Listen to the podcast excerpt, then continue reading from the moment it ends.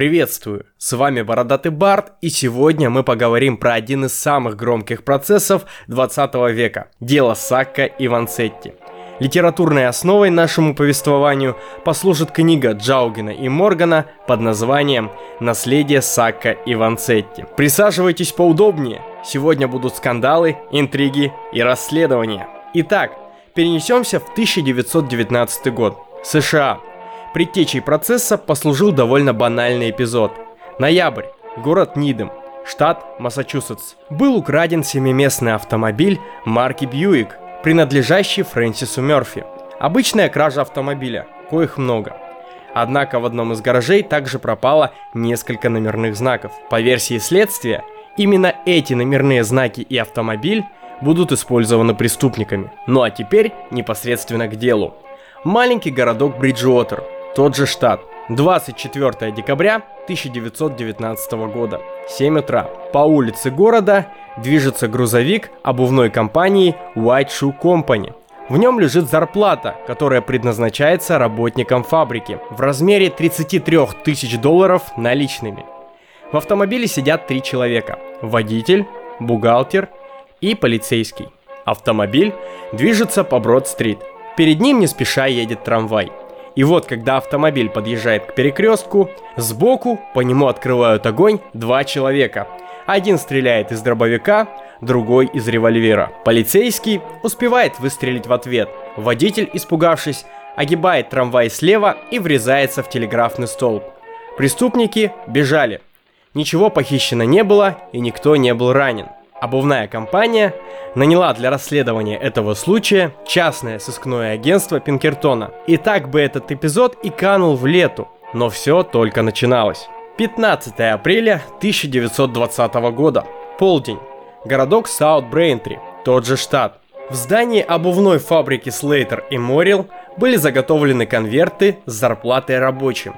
Их поместили в два больших ящика и верили эти ящики кассиру и охраннику. Они должны были доставить эти ящики в другой корпус фабрики. Когда они почти добрались до места назначения, на них было совершено нападение. Кассир был ранен и умер через 15 часов. Охранник, в свою очередь, погиб на месте. Как только раздались выстрелы, к месту нападения подъехал автомобиль темного цвета. Грабители схватили ящики и убыли в неизвестном направлении. Итого, было убито два человека и украдено 15 776 долларов и 61 цент наличными. В тот же день, в 14.30, в городской черте был найден брошенный автомобиль. Полиция опознала его как автомобиль, украденный у Мерфи еще в ноябре 1919 года, и поспешила связать все эти эпизоды в один, заявив, что действовала одна и та же банда – но кто же такие эти Сакка и Ванцетти, спросите меня вы. Итак, Никола Сакка и Бартоломео Ванцетти. Это два итальянца, которые прибыли в США в поисках лучшей жизни. Никола прибыл в США в возрасте 17 лет.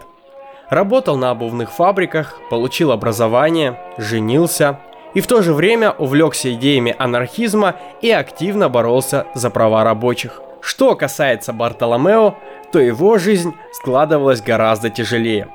Он прибыл в США в возрасте 20 лет и где только не работал. Например, мойщиком посуды в довольно известном ресторане. О чем оставил довольно жуткие воспоминания. В помещении, где он работал, царила антисанитария. Не было даже окна, стояла жара, а с потолка на головы рабочих и пол капала грязная вода. Цитата. «Один день мы работали по 12 часов, а следующие по 14 часов. И только в субботу имели 5 часов отдыха. Отвратительная пища, вряд ли годная для собак, и 5 или 6 долларов в неделю. Проработав 8 месяцев, я оставил это место, боясь получить туберкулез. Также он работал на канатной фабрике, обжигал кирпичи, трудился на ферме и помогал кондитеру. Проработав несколько лет в США, он заметил некоторую закономерность. Каждый раз после 5-6 месяцев, казалось бы, безукоризненной работы, его увольняли. Но в то же время он легко находил работу в другом заведении. Впоследствии он узнал, что на нем зарабатывали агенты по найму. которые были в сговоре с главными поварами и делились с ними гонорарами за то, что они устраивали новых людей. Имея свободное время, он так же, как и Сакка, увлекся левыми идеями. Он читал все, что попадется под руку, начиная от Кропоткина и Маркса и заканчивая Толстым. На момент преступления он работал разносчиком рыбы. Не совсем понятно, когда эти двое познакомились, но ясно, что они были знакомы в период Первой мировой войны, когда сбежали в Мексику и жили там под вымышленными именами, дабы избежать призыва. Это обстоятельство еще сыграет свою роль. Как же они стали фигурантами этого громкого дела? Вечером 5 мая Сака, Ванцетти и их товарищи-анархисты Бода и Арсини встретились у дома механика Симона Джонсона, у которого они должны были забрать машину Бода. Собственно, парни явились туда за пятиместным оверлендом 1914 года, который они оставили на ремонт недели ранее. Механик посоветовал Бода не забирать автомобиль, так как у того не оказалось номерных знаков 1920 года. Товарищи посоветовались и решили разъехаться по домам. Бода и Арсини уехали на мотоцикле. Сакка и Ванцетти отправились на трамвайную остановку. Собственно, в трамвае они и были арестованы. В полицию позвонила жена механика, которая увидела в поведении итальянцев нечто подозрительное. Ночью 5 мая они были доставлены в полицию, где сначала были допрошены начальником полиции Стюартом, а на следующий день прокурором Кэтсманом. 11 мая 1920 года Против Ван Цетти было выдвинуто обвинение в первом неудачном нападении, про которое мы говорили ранее. 22 июня начался суд. Со стороны обвинения выступило 4 непосредственных свидетеля стрельбы и один очевидец, который якобы видел в автомобиле грабителей Ван Цетти незадолго до нападения. В ходе дела в показаниях свидетелей наблюдались разногласия. Некоторые утверждали, что это был человек с темными волосами и тщательно подбритыми усами. В Ансетте мы таковых не наблюдаем. Что касается национальности стрелявших, то свидетели видели в них греков, поляков, русских или австрийцев. Один свидетель даже подметил, цитирую, «иностранную манеру бегать». Также возник спор относительно марки машины грабителей. Некоторые утверждали, что это был Хадсон – Некоторые говорили, что это Бьюик. На суде их показания звучали в более общих чертах. Так, один из свидетелей заявил, что перепутал название усов Кроппи, и у нападавшего были более пышные усы с подстриженными концами. Также были косвенные доказательства, которые использовало обвинение. Например, показания свидетелей, которые видели автомобиль и Ванцетти в нем еще до совершения преступления – также в момент задержания у Ванцетти был обнаружен револьвер Харрингтон и Ричардсон 38 калибра и несколько патронов к нему, которые были той же марки, что и гильзы, найденные на месте преступления. Усугубило все то, что Ванцетти не сообщил о том, что у него есть оружие. Защита выдвинула показания 21 свидетеля, большая часть из которых были итальянцы. Сам Ванцетти, по совету адвокатов, показания давать отказался. 11 свидетелей утверждали, что утром в день нападения Ванцетти находился в Плимуте. Некоторые покупали у него рыбу. Естественно, чеков от этих покупок у них не осталось, а некоторые просто видели его на работе. Тут важно отметить, что эти люди плохо понимали английский язык и давали показания либо через переводчика, либо на ломаном английском, что уменьшало доверие к ним в глазах жюри. Плюс ко всему, прокурор активно дискредитировал показания этих свидетелей. Так, при допросе мальчика из семьи Брини он спросил, «Правда, что вы репетировали показания с родителями?» Мальчик ответил, «Да». Естественно, в глазах жюри алиби было уничтожено. Однако, Авторы акцентируют наше внимание на том, что вопрос был задан достаточно провокационно. Мальчик и впрямь мог отрепетировать свои показания, ведь он плохо владел английским языком. В общем и целом, у жюри складывалось впечатление, что итальянцы выгораживают своих. Этому поспособствовало довольно предвзятое отношение общества США того времени к мигрантам и к итальянцам в частности. Мы не должны забывать, что именно тогда в США – активно формируется итальянская мафия. Таким образом, довольно слабая доказательная база приобрела в глазах жюри неоправданно большое значение на фоне дискредитированного алиби и, как отмечают авторы, неумелых действий защиты. В конечном счете, 6 августа Ванцетти был приговорен к тюремному заключению на срок от 12 до 15 лет. Как отмечено в примечании, иногда в США суд определяет лишь границы наказания, оставляя его выбор на усмотрение тюремной администрации. Однако на этом все не закончилось. Дальше интереснее. Уже в сентябре 1920 года был вынесен новый обвинительный акт, теперь уже на обоих товарищей. Они обвинялись в ограблении и убийстве в Саут-Брейнтри. Суд начался 31 мая 1921 года. И именно этот процесс войдет в историю как процесс Сакка и Ванцетти. Что касается причастности Сакка. На этот раз обвинение выдвинуло 16 свидетелей, 8 из которых являлись непосредственными очевидцами стрельбы. Некоторые на опознании утверждали, что увидели человека, похожего на Сакка, который был блондином. В свою очередь сам Сакка был брюнетом. И опять же, никто не хотел брать на себя ответственность и с полной уверенностью заявить, что грабитель, виденный им на месте преступления, и Сакка – это один и тот же человек. Вещественным доказательством послужила кепка, найденная на месте преступления. Свидетели утверждали, что оба нападавших были в кепках. Прокуратура выдвинула версию, что найденная кепка принадлежала Сакка. Его начальство подтвердило, что он и правда носил кепку и вешал ее на гвоздь возле своего рабочего места. Подклад кепки был поврежден, и прокуратура использовала этот факт. Прокурор заявил, что это след от гвоздя, на который Сакка вешал кепку возле своего рабочего места. Позже выяснилось, что подклад повредил полицейский, который искал на кепке какие-либо опознавательные знаки. Сакка, естественно, отрицал, что головной убор принадлежал ему. Это была обычная кепка, коих тысячи.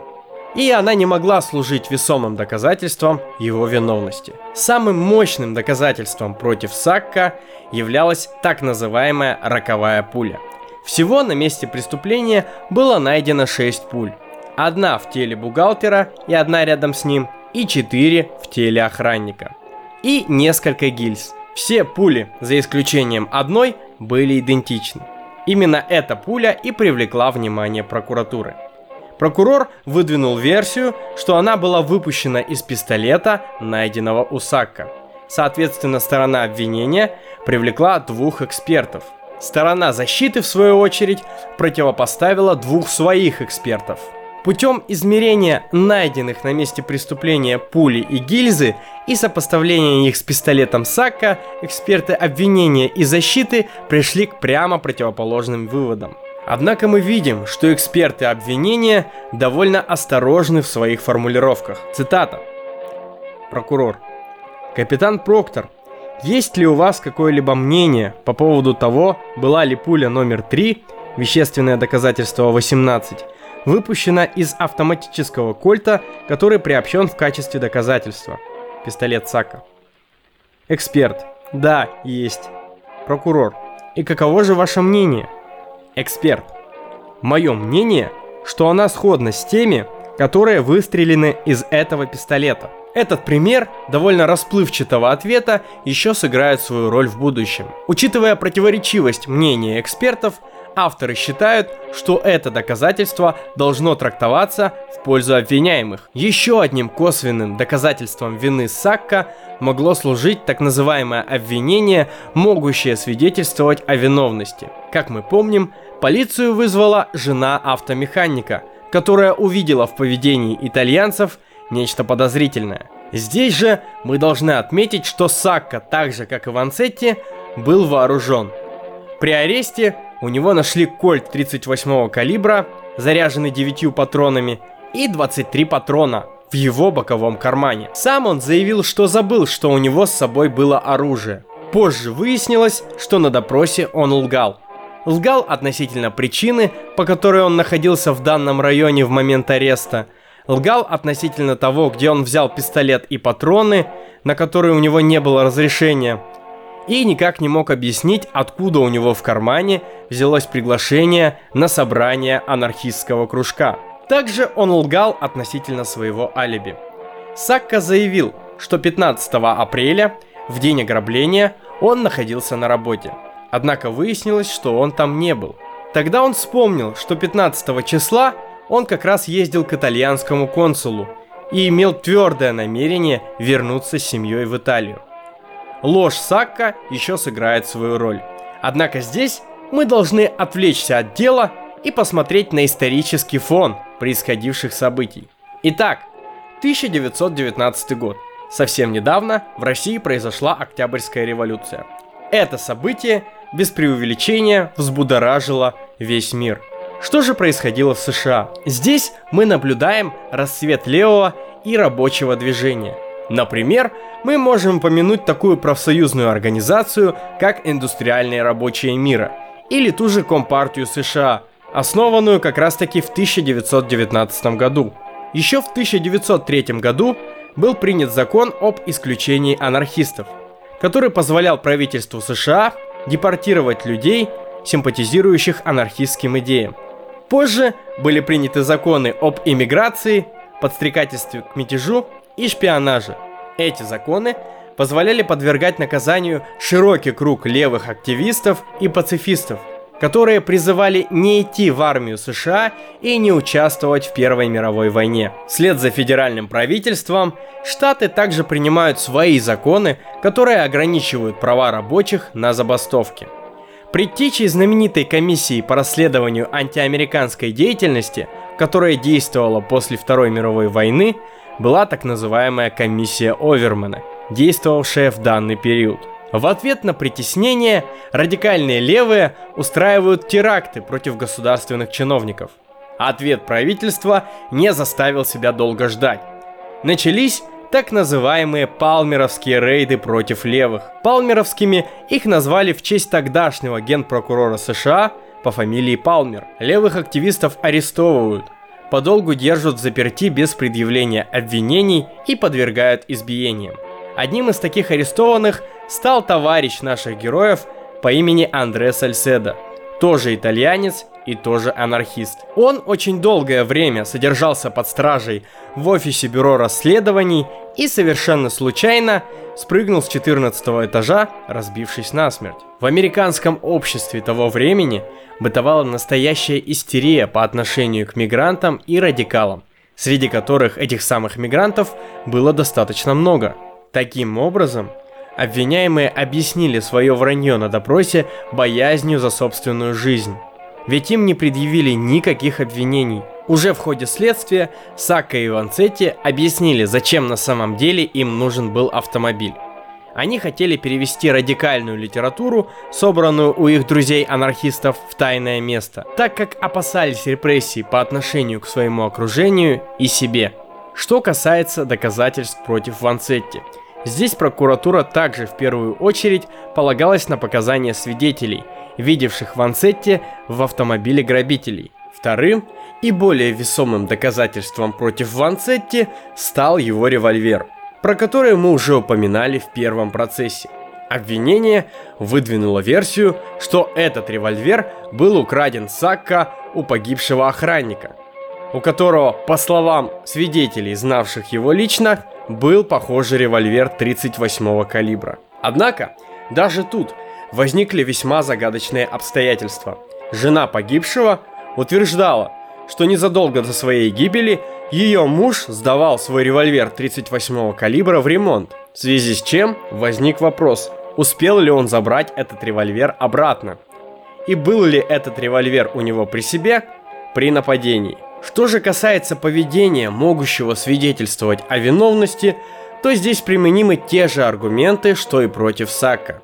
Ванцетти также лгал на допросе. Он лгал относительно того, откуда у него оружие и зачем оно ему нужно, что они делали в районе, в котором были задержаны и так далее. Как же проходил сам процесс? Прежде всего мы должны сказать, что скандальности этому процессу придало поведение его участников. Так, адвокат Фред Мур, в то время довольно известный защитник левых активистов, пытался всеми силами придать этому делу как можно больше огласки и устроить из судебного процесса шоу. чем неимоверно раздражал прокурора и судью. В свою очередь судья и прокурор также отличались довольно странной манерой ведения дела. Так Сакка заявил на допросе, что когда в 17 лет он прибыл в США, он мечтал приехать в свободную страну. Прокурор зацепился за это выражение и использовал его в свою пользу. Он начал задавать довольно саркастические вопросы, пытаясь дискредитировать обвиняемого. По типу «Почему, если вы приехали в свободную страну и так ее любите, вы не служили в армии? Почему вы увлекались столь паскудными идеями?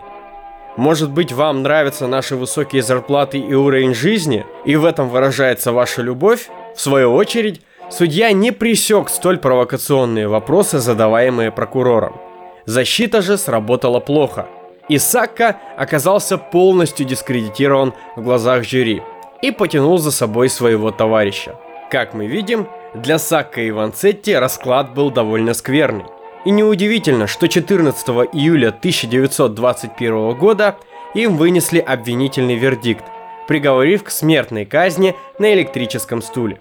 Далее последовала целая череда отклоненных ходатайств, которые по тогдашним законам имел право рассматривать председательствующий судья, что давало ему огромную власть в отношении обвиняемых. В ходатайствах защита предоставляла доказательства пристрастного отношения присяжных. Так, в личном разговоре один из присяжных заявил, будь они прокляты, их все равно следовало бы повесить.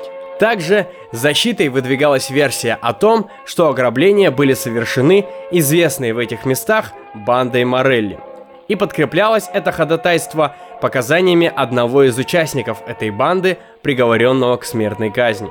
Последнее и самое скандальное ходатайство было посвящено показаниям эксперта Проктора со стороны обвинения, диалог с которым мы цитировали выше. Он заявил, что на суде использовал более обтекаемые формулировки по просьбе прокуратуры, дабы запутать дело и не прослыть клятва преступникам. Позже дело рассматривалось Верховным судом, который оставил приговор в силе, и совещательным комитетом при губернаторе. И тоже безуспешно. Одним из последних шагов отчаяния было обвинение председательствовавшего судьи предвзятости. Защитой были обнародованы следующие заявления, которые он делал в кругу своих друзей. Цитата. «Видели вы, что я сделал в тот раз с этими анархистскими ублюдками? Я надеюсь, это их немножко придержит. Пусть они теперь идут в Верховный суд, посмотрим, чего они там добьются». Однако совещательный комитет решил, что предубеждения судьи никоим образом не повлияли на его решение. В то же время обстановка в обществе очень сильно накалилась. Оно поделилось на тех, кто за казнь Сакка и Ванцетти и против нее. В Европе и США проходили митинги в поддержку Сакка и Ванцетти. Был основан комитет защиты Сакка и Ванцетти. О них писала советская газета «Правда». Их поддерживали известные люди того времени. Альберт Эйнштейн, писатель Анатоль Франц, Папа Римский Пий XI. Они требовали справедливого суда над Сакко и Ванцетти. Здесь мы должны отметить, что поддержку Сакко и Ванцетти оказывали не только левые активисты, но и люди, считавшие себя настоящими либералами, которые ужасались предвзятости процесса, происходившего в США в тот момент. 9 апреля 1927 года все законные попытки спасти Сакко и Ванцетти были исчерпаны. И 23 августа того же года в полночь приговор был приведен в исполнение. Двое товарищей были казнены на электрическом стуле. Каково же наследие Сака и Ванцетти? В нашей стране в честь них называли множество улиц и даже целый карандашный завод. В Европе и США в годовщины казни проводились митинги и стачки, которые зачастую приводили к стычкам с полицией. Этот процесс стал символом несправедливости и очень пошатнул авторитет США в глазах европейского общества. Был даже подстроен взрыв дома судьи, который вынес смертельный приговор. Однако он остался жив. Уже в 1950 году губернатор штата Массачусетс Майкл Дукакис, грек по происхождению, на годовщине казни Сакко и Ванцетти заявил, что необходимо очистить от позора их имена, и что этот процесс стал символом позора и несправедливости. Также проводилась современная экспертиза, которая выявила, что роковая пуля была все же выпущена из пистолета Сакка. Соответственно, есть вероятность, что он был виновен. Однако, этот процесс еще долго будет вызывать споры. В первую очередь из-за того, что к подсудимым относились предвзято и не обеспечили им справедливого правосудия. Закончить хотелось бы цитатой из последнего письма Сакка и Ванцетти, опубликованного Комитетом защиты. Цитата. «То, что мы оказались побеждены и должны умереть, не уменьшает нашего чувства признательности и благодарности вам, друзья и товарищи. Теперь, когда трагедия кончилась, продолжайте быть едины сердцем. Умрут ведь лишь двое. Наш идеал будет жить в вас, наших товарищах и миллионах людей. Мы победили. Мы не побеждены. Ценность наших страданий и горя, наших ошибок и поражений заключается в том, что они вдохнули энергию, необходимую для будущих боев и для осуществления великого дела освобождения. Привет вам, друзья и товарищи во всем мире. Конец цитаты. Ну что ж, а у меня на этом все. Читайте интересные книжки, подписывайтесь на наши соцсети. Всем пока!